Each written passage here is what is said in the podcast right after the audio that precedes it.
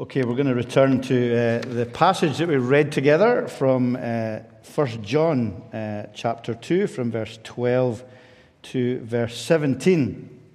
And we've seen in the last few weeks that this is a letter that was written probably to churches in Ephesus or around that area. Uh, and uh, as with many of the New Testament letters, they're written in the context of problems arising from false teaching, from Uh, people coming in and moving away from the gospel message that was brought by the apostles, uh, that was inspired by the, the nature, the character, and the work, uh, death and resurrection of Jesus. And Corey last week was was looking at that section beforehand, uh, the, from chapter uh, from verse three of chapter two, which where John was giving indicators to this church, this Christian people, uh, giving indicators to them. Uh, to assure them, to e- examination, to look at things in their own lives, to assure them that they were following Jesus and that they were reflecting what it meant to follow Jesus. They weren't tests to say, if you pass these tests, then you're a Christian, uh, we, and we stressed that, but rather they were indicators that you'd already, that the church here that he was writing to had already become Christians and were following Jesus, and not to give in to the false teaching uh, and the lives of those false teachers that didn't reflect the character and love and grace of Jesus. And so what we find here and right throughout the, the epistle, that John is speaking to the heart. He's speaking into the hearts of believers. And that is a really important thing for us to remember when we come every time to Scripture, every time to preaching, every time to worship, to Word, that what is God saying into my heart? What are my, what are the circumstances of my life doing? Uh, what is God teaching me through that? Uh, what is He teaching me through His Word? What, what is He wanting to transform and change from His truth uh, in my heart? And uh, we recognize that God uh, uses His Word to protect us, uh, to show us His grace, to help us overcome in different and difficult circumstances.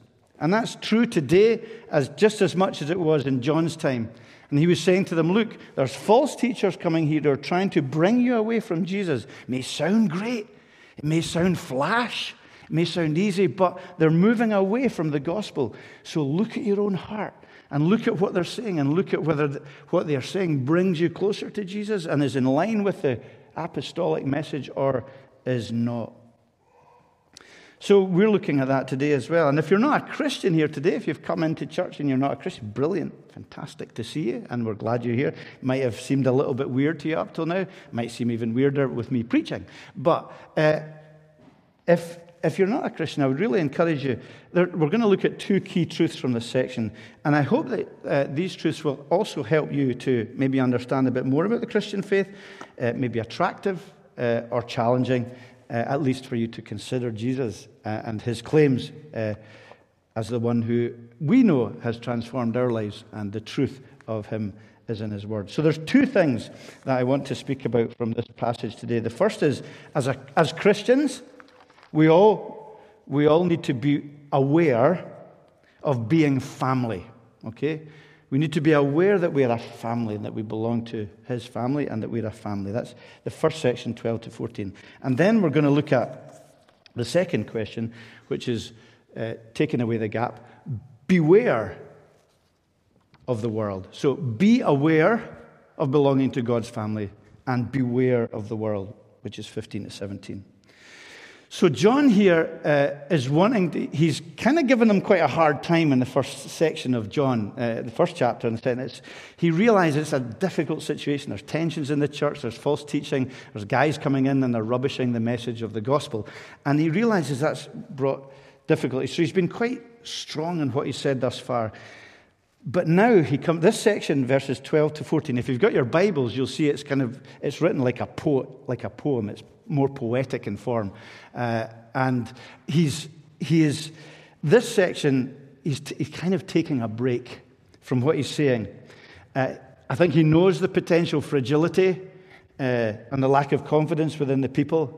And so he, he's almost taking a break from what he's teaching, and he's, what he sees, a really wise teacher. What's he saying? He's saying, stay with me. Look, stay with me here. Remember who you are. And just stick with me as you listen to, or as you read what I'm saying. And he gives us this lovely section where he speaks uh, to uh, the church that he's writing to as a family. Little, ch- see, that's the tone of it. He's not coming. He's not coming heavy-handed. He's not coming as a, a distant leader, uh, ramming truth down their front. He says, "Little, I write to you, little children." And again, at the end of that, I write to you, children. And you know, he, he's reminding them that we're family. We're, we're a family together. It's really Christ-like, sensitive leadership. He knows that he needs to give them loving, protective, sensitive teaching and words, because it's it's a challenge and it's a battle to live the Christian life. And that's a great emphasis that he's bringing here. And it's one that we always need to remember and think about as a church. That we think of Saint Columba's in church of in terms of family, um, and in terms of a, a family together. And you know, that's quite hard for us as a city centre church, because you know, people are coming and going all the time. We, we're a transient congregation. We work hard at community, but it's difficult, you know, because uh, it, we, we change so much. And today at the end of service, we'll be saying farewell to some more people, and that's hard and hurtful. Uh, Not hurtful. It's hard um, and uh, painful uh, for us to say farewell. And of course, we welcome lots of people as well. But this emphasis is so significant that we see one another in terms of being brothers and sisters in Christ. Uh, and, and as John saw this people. And it will always temper how we respond to one another when we think about ourselves as family. And when we consider how we're called to love one another and share with one another and give to and with one another. So he speaks to them as little children. And he's bringing a message to them, isn't he, in this, in this poetic section from twelve to fourteen. He says, and he says, three times he says, I write to you, I write to you, I write to you. And three times he says, I am writing to you, I am writing to you, I am writing to you. Now, if you've been here before at this, uh, looking at this study, you'll remember we've said that John often writes in threes. There's lots of threes in this little letter. And this is a double three. This is actually a six. So he's he's writing th- three times he says, uh, I write to you. And three times he says, I have written to you. And he's just, it's really just, uh, uh, he's just wanting to re- repeat what he's saying. In other words, it, it's important. This trinity, this trilogy, this triad of thoughts that he has. He wants to repeat them for emphasis. And it is repetitive. Uh, this little section. And maybe he's saying to them, you know, I'm, I'm writing to you, and look, I've just written to you just now. Or he might be saying, I'm writing to you, and I've also written to you in the Gospel, the Gospel of John, because it's the same writer, and there's the same themes that go through the Gospel of John and, and this little letter as well. So he's maybe pointing them back to that as well. But either way, he's reminding them uh, that having looked at the evidence or, or the indicator, indicators for them to look at in their own hearts, to see whether they are following Jesus. He now assures them that they are exactly the kind of people that are following Jesus. He wants to assure them that the evidence he spoke about, which he asked them to look at in their own hearts, was maybe a subjective uh, challenge to them, to be self-reflective, to look into their own Christian lives. Now he's saying something objective. He's now saying, I know that you're Christians. I can see it, and I know that you're following Jesus and the gospel. So don't listen to the false teachers, and don't walk down that road, because you're going to walk away from what you clearly are revealing. And he wants them to be assured. So he speaks, when he says little children, I think he's, and we, we see that throughout this, little children, uh, fathers, uh, young men, or, or, or youth.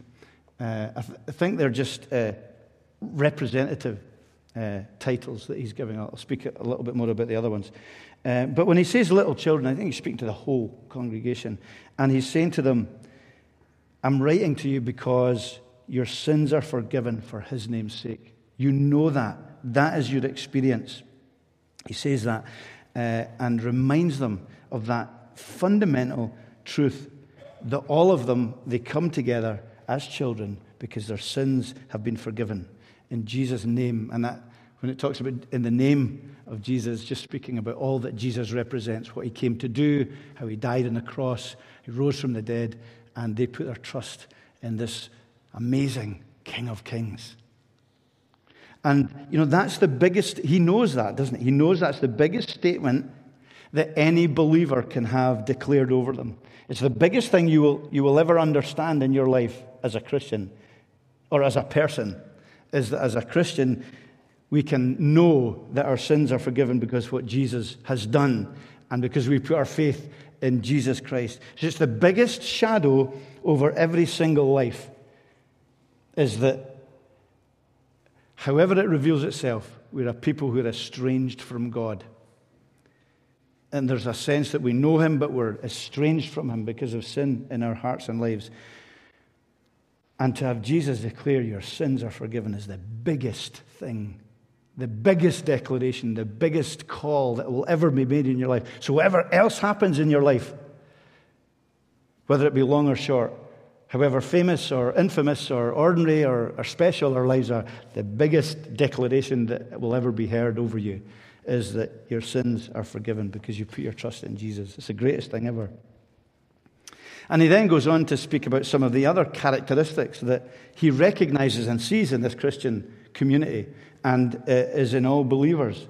He speaks to the mature, that is, he titles them fathers, the mature in the faith, and he speaks to the young men, which is, I think, represented, just a, it could be translated youth, to the young people in the church, and really covering everything within the church.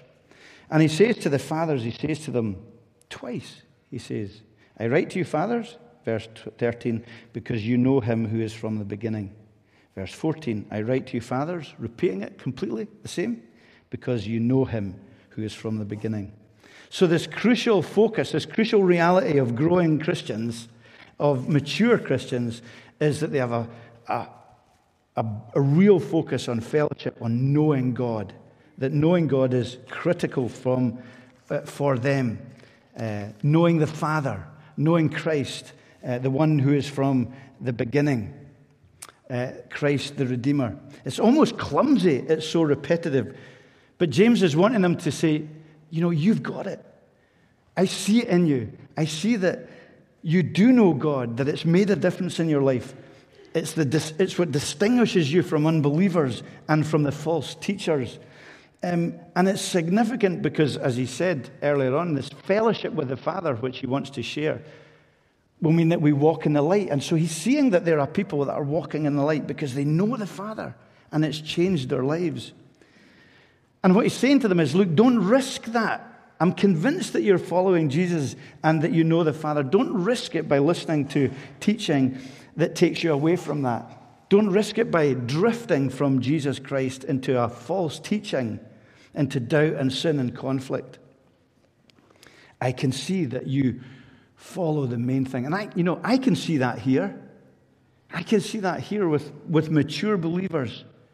And the mature believers are people who know that fellowship with God, uh, relationship with the Father through Jesus Christ, fellowship with him is the main thing. They're not scrabbling about with legalism and uh, pettiness and other things. That I see it here. Christians living in that way, following uh, and knowing and fellowshipping with God is the main thing. And then he speaks to the young people, the youth, and he says to them something very important as well. He says, you, you might be young in the faith, and you maybe think you're struggling because you're young in the faith, but he says, I can see that you've overcome the evil one. I can see that you are strong and the word of God abides in you. You've overcome the evil one. And what he's saying to young, those who are young in the faith, he's saying, you may feel vulnerable and weak, but actually I can see that God's strength is already in you because you believe. Because you believe. And that it's only God that can give us that belief. You've overcome the deceit and the the the darkness of Satan who wants to keep us away from Jesus. And you, you therefore are strong, even though you may not feel that in your life. And so the encouragement is for all of the church, both to focus on the fellowship with God and to remind ourselves that the strength we have as Christians isn't, isn't our own, doesn't come from being mature in the faith, and it doesn't come from our head knowledge. It comes from God himself, his strength, because he has overcome the evil one. He's enabled us to also do so. And we are to remain focused in his word and in Christ, who is the representation of the word himself. So that's the encouragement that he gives to this church. And he says, look, I can see that in you. I can see that you, the fact that you believe at all is, is testimony to that you're relying on a strength that's not your own. It's testimony to the fact that you uh, recognize uh, that what Christ has done on the cross has empowered and enabled you to believe, and you've come to him for salvation, and you see that fellowship with him is central. And that, you know, that really doesn't change. And that's the encouragement for us, whether you're young or old in the faith. And I think really John here is speaking to everyone. He's just highlighting characteristics. And these are Christ-breathed characteristics. There's this vital commonality between all of us as believers, that our strength, our ability to come, to overcome, comes from Jesus, from trusting in him, and fellowship with the Father is our goal, is our aim uh, as Christians. And may we be like John, who takes time to encourage the church and to speak gently to them and say, look, I can see this in you. And may it be that we do that as well for one another, that we encourage one. Well, I can see that, that you're following Jesus. I can see that you understand and know the gospel, and that you're living and walking in the light, and that you want fellowship with the Father. Encourage one another in these important truths. Easy to knock each other down. Let's build each other up in the knowledge of truth and speak into one another's lives and have that pastoral focus and sense of priority. I was speaking to the, I was asked to do a question time with the students in E T S in our theological seminary across the road. And one of the questions was about pastoral care and uh, how do you do pastoral care kind of thing in a bigger congregation. And the answer to that for me is very significant, is that we each learn to pastor one another. Is that we have that pastoral heart and care and support of one another, and we speak spiritually and, and encouragingly at, when, when it's needed in, into our own, into each other's lives, because it's impossible uh, for one person or even a, a group of leaders to pastor if there's not this great loving concern for one another that is shared by the words John is saying here. So we remember that, that we are a family together uh, in Christ. And we keep that emphasis and we work at it. And I know it's hard sometimes, and I know it's challenging, but we look to share these characteristics and encourage one another. But the second point, and with this we come to a conclusion, is that short two verses, fifteen to seventeen. We need not to not only to be aware that we are family in Christ, but also we need to beware of the world. Do not, he says, love the world, the things of the world, anything. In, love the world, the love of the Father is not in him. And again, it's really interesting for us that the focus of John's message here to the people is our hearts, is your heart and is mine. He recognizes uh, when it comes to the Christian faith, Uh, and the Christian walk, that our heart is key and is critical, where our motivation lies, where our uh, desires lie, you know, what we are in our very being. And he says, and he's really coming to us with two kingdoms here. He's saying we either love the world or we love the Father. And that's the great difference between the believer and the unbeliever, and it's one we battle with as believers ourselves in our own hearts. It's it's about the focus. When when he's, when when John here speaks about the world, he's not speaking about the cosmos. He's not speaking about the the material world as as such, because you know we all live in the world. The world was created by him. He's not speaking about the cosmos, and he's not just speaking about life in general. He's per, and he's particularly not speaking about the world as a set of taboos. You know, the the cultural taboos or the the, the legalistic rights and wrongs that we sometimes uh, talk about. But rather, when he speaks here about the world, he's speaking about a disposition an outlook that governs your life, governs your heart, governs your choices. And when he's speaking about the world, he's speaking about, or being worldly, he's speaking about having a, an attitude or a disposition where God is not involved. He's not part of it. Where God's rejected or ignored or man- manipulated or uh, at best peripheral. And he, he warns about having that worldly attitude in our hearts. Don't look outside. Don't point the finger at others. He's, he's asking us to look into our own hearts and into what motivates our life and what's at the core of our life. Each of us need to do that. And he gives us, in describing what the world is, he dis- he gives us another descriptive trio. He gives another three, doesn't he? He says, for all that is in the world, the desires of the flesh, the desires of the eyes, and the pride of life. These are the things that he says separate us from the living God. And in other words, he's saying the desires of the flesh, that is our cravings, our appetites, our longings that come from within, but that are self-centered, that are not, that don't take God into the equation at all. Our sinful desires, in other words, that, that focus on me, me, and me, and me, uh, and me. So it's about me. So the desires of the flesh, what comes from within us. But then he also talks about the desires of the eyes. In other words, live in such a way uh, where we're coveting what other people have. We're not content even with what we've got, but we're kind of lusting after what we see. They're, they're both linked, I guess, at that level. So our inner desires are triggered by our what we see and what we want and what we must have, what is significant. And the third thing that he speaks about in describing the world is the pride of life. In other words, that sense of contentment with who we are in ourselves, without any need for God, boasting about the gifts that we have, boasting about our wealth or, or our life under the sun, and living simply as if we don't need God. There's no need for God in my life. It's all about my choices, even my morality, maybe, and, and my perspective. And what John is wanting, and what God is wanting through John as he inspired him to remind them and us, is the reality of two kingdoms. And the reality of the kingdom of God and the kingdom of this world. And it's the fundamental difference that has always been there. That there's the world without God and the world with God. And Satan has always tempted us to live without God.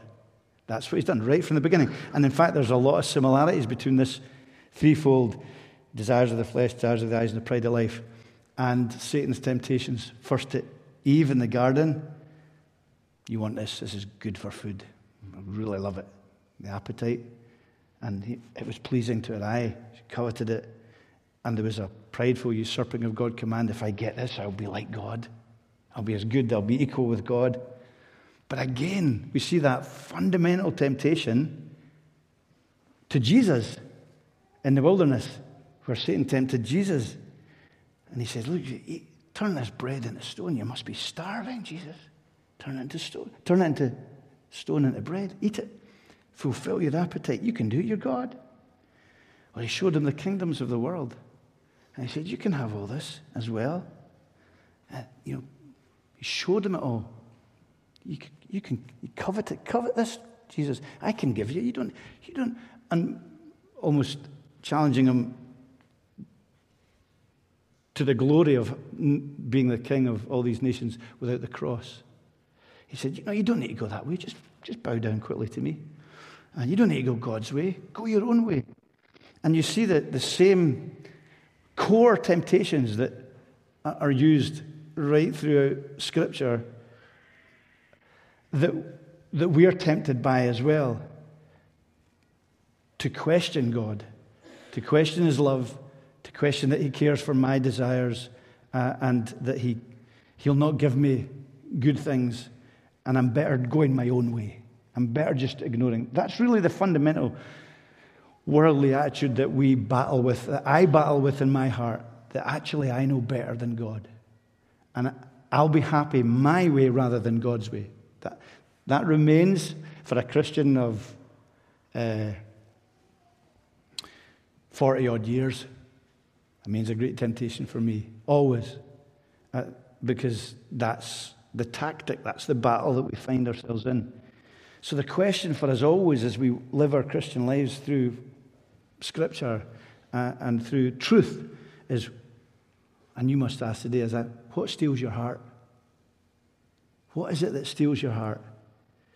In what or in whom are we in love with? What's our passion? What have we devoted our lives to? Because these are that's that's kind of a big question, isn't it? Um, this world, this physical world that we live in, and it, it's a it's a, a great world, you know. And your life can be perfectly good from a kind of human point of view, loving and moral in, in many different ways at a human level. But it can, but it can be empty of God. And God says that's then worldliness. And and the the battle we face is that Satan will make that really attractive and make that, and he will use Scripture as he did with, with Jesus to try and defend it, to try and justify it. Or twisting Scripture anyway. And but the reality is that we were made for God, made to be in relationship with Him, made to find our appetites fulfilled in Him and our pleasures made content in Him, because we were created for Him. And if He has no place in our hearts, maybe He has a place on your mantelpiece. But if He has no place in your heart, then you're governed by a worldly attitude that um, denies Him His entry and His rightful place as our Lord and as our King and our King of Kings. So we have this battle of love, don't we, in our hearts? What do we, who do we love, and what do we love? And that exposes what John is saying here to the people who said, remember that fellowship with the Father is everything. It is life. It's life eternal. Um, keep hold of that. Don't listen to false teaching, which moves away from that, because it has nothing ultimately to offer. And so I conclude with the question, why, why does it matter? Why does all this matter? Why does this gathering together matter? Why is it significant? Well, because verse seventeen makes clear, Uh, as God reveals His truth, and the world, because the world is passing away along with its desires, but whoever does the will of God abides forever. So it matters, because where our heart is, or a heart where God uh, is not king, is terminal. So there will be a death of everything uh, that we take, that people take from God as their own, including life, including their gifts, their talents, their careers, their relationships, and the beauty of the desires that, that motivate them. There'll be an end to that. These uh, desires will end and will never be experienced. At the end, God will take them from us in His holy judgment if we have left Him out. But the heart, he says, rescued by God, will never die. Whoever does the will of God lives forever. And that, that simply means that we've come to Him for salvation. Let's hold on to that perspective uh, to know, as he said earlier, forgiveness, fellowship with the Father, strength as we rely on Him and His Word will enable us to live the beautiful life, even in all the battles and struggles and difficulties and worldliness we, we wrestle with in our own hearts. And for us then, death becomes a pathway, as we heard a lot of a lot of times over this last week, uh, a pathway to eternal life. And the deepest of all our longings, all our desires, all our heartfelt longings are found in Him, and will be satisfied ultimately in relationship with Him in glory, where the good times will never end. There will be no tears, no partings, no shadows. That's His gift of love. That is the gospel. That's why John was so committed to destroying the false teaching that was, was moving away from that truth, because ultimately we believe there is a truth, and truth is revealed. Don't walk away. Don't give in. Don't reject. Be encouraged. Keep going. and encourage one another. Let's pray. Father God, help us to think about and know and understand the message of the gospel. Uh, it's challenging for us. Uh, it's exciting. It's uh, a battle, we know. Uh, and we are prone to give up.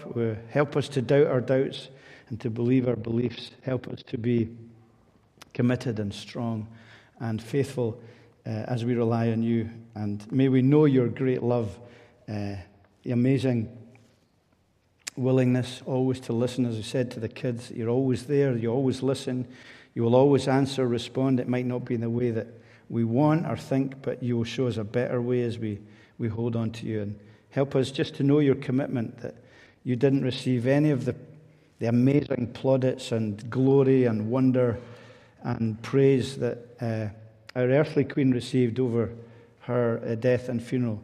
When you came and when you lived and when you died, died uh, naked, hung to a cross and vilified, uh, although you were the perfect Son of God and the King of Kings. And remind us that as you humbled yourself in order, because of your love for us, to save us, you will one day return as the King of Kings.